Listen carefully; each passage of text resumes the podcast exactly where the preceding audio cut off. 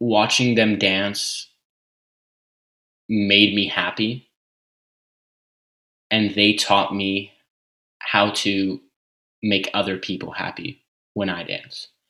And I felt like watching when I saw people smiling and and I'm when I saw that I was making people happy with dance, I realized that that was what I wanted to do with my life.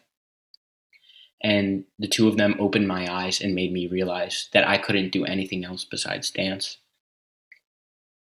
Um, and then at the end of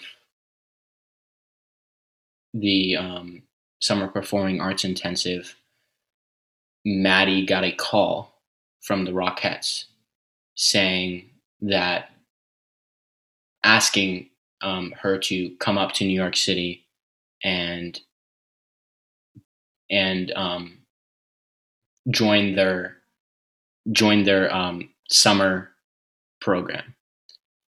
And watching someone who I had come watching someone who had taught me so much and I had become so close to achieve their lifelong dream in a matter of two weeks of knowing them made me realize that I could do it too.